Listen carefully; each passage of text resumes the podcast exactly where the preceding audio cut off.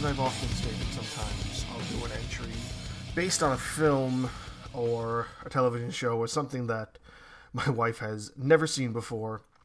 And it just so happens that I was able to come across another little gem from the 90s that I was able to kind of expose her to for the first time. She had never seen either of these films before. This entry is going to be about both films the original 1993 Hard Target and then the remake. No, actually, not the remake, I should say, the sequel that they did pretty much 20 years later. Uh, Hard Target 2, starring uh, Scott Adkins. Now, I love Scott Adkins. I know he's not a big mainstream name yet. He's very much more uh, in uh, B roll territory or B movie territory. But a lot of the movies that he does do are great in my eyes. Like, I find a lot of enjoyment out of a lot of stuff Scott Adkins does because I think he's a great martial artist. But let's first talk about the original. Now, for those who are 90s babies like myself, born and raised uh, in the 80s and through the 90s, and really big movie buffs, know and understand that there were certain tropes in those movies that were very common. You know, the a lot of action movie tropes like um, good guys walking away from explosions and not being affected and not flinching and all that stuff, like very corny things or things that we consider to be corny now, but was basically the the epitome of action hero and action sequence in the movies from the 90s.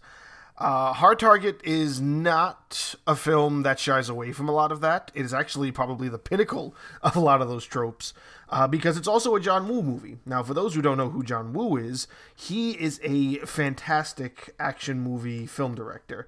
He has done so many amazing films from eras of action that a lot of us um, like are aware of and love, like uh, Hard Boiled with Chow Yun Fat. He's the director of that film.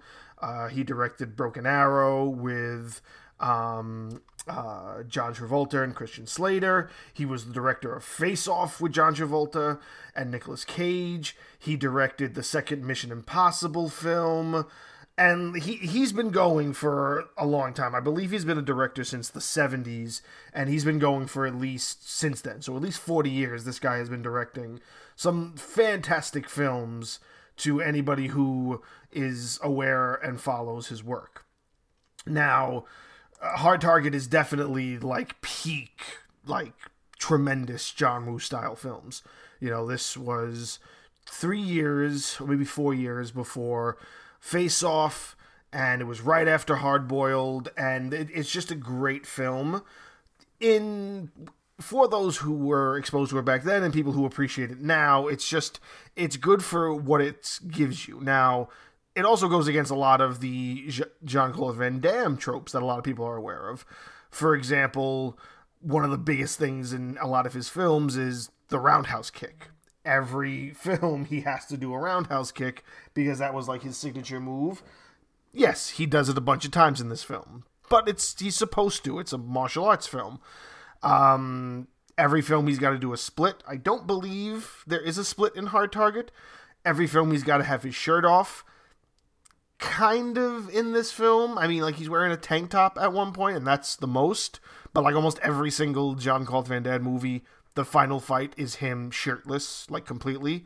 So it, it's fun to see it play to what we expected of Jean Claude Van Damme, but also take away some of those things and be kind of this standout film in uh, that actor's um, eh, um, what's the word I'm looking for? Not repertoire, but like I can't think of the, of the word off the top of my head now, but it's just nice to see something different like that. Like this wasn't, you know, Double Team. You know what I'm saying? This wasn't The Quest. This was very much a standalone film that is part of the Jean-Claude Van Damme catalog and it's very different and it's very good. And I love the first Hard Target. I appreciate the first Hard Target for everything it brings to the table. Now, what it basically is, is a kind of adaptation of a short story called The Most Dangerous Game which a lot of people know is something that's done time and time over again. It's the story of people paying a lot of money to hunt other people. This wasn't the first time it was done.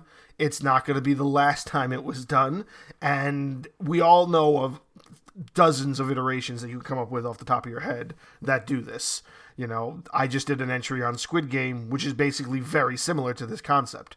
The only difference is, is that this is like an organizational thing where it's one target at a time and it's about the thrill of the hunt or whatever. Like th- there's a lot of good storytelling in this film because of the atmosphere it sets up. It takes place in New Orleans during Mardi Gras. So there's a lot of things going on. It's more about homeless veterans and how they're taken advantage of. And it's just it's it's a good film to sit and watch, even for those who may not have ever seen it before and would appreciate a good old school action film like this. Now, let's go to the 2016 sequel with Scott Adkins, where it's basically a 90 minute chase with a lot of elements from the first. Like I'll be honest, it probably didn't even need to take the name and make and make this like a sequel. This could have been all all in out just a, a random Scott Adkins film, but the fact that they connected this to Hard Target and base it in a similar universe, and the really only connections is the guy is using the same main gun, which is like a single bullet magnum style elephant gun, and then the one character who's like his daughter or something. Like it's very convoluted, it's very confusing it's basically like uh, not even everything that you were expecting of this of a similar story. Scott Adkins plays this MMA fighter who accidentally kills his best friend during a boxing match they were having. And then he goes kind of under the kind of, you know, like he's not blamed for it. He doesn't go to like jail, but he like he hates himself for it.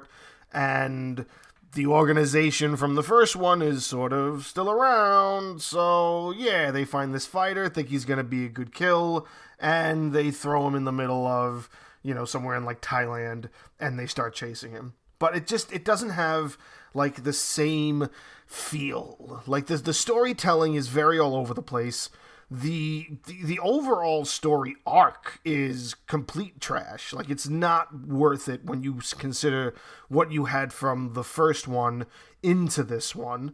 And the only thing that's good is, you know, a lot of the fighting. But then again, it's, you know, Scott Adkins. Scott Adkins does like almost all the choreography, I want to say.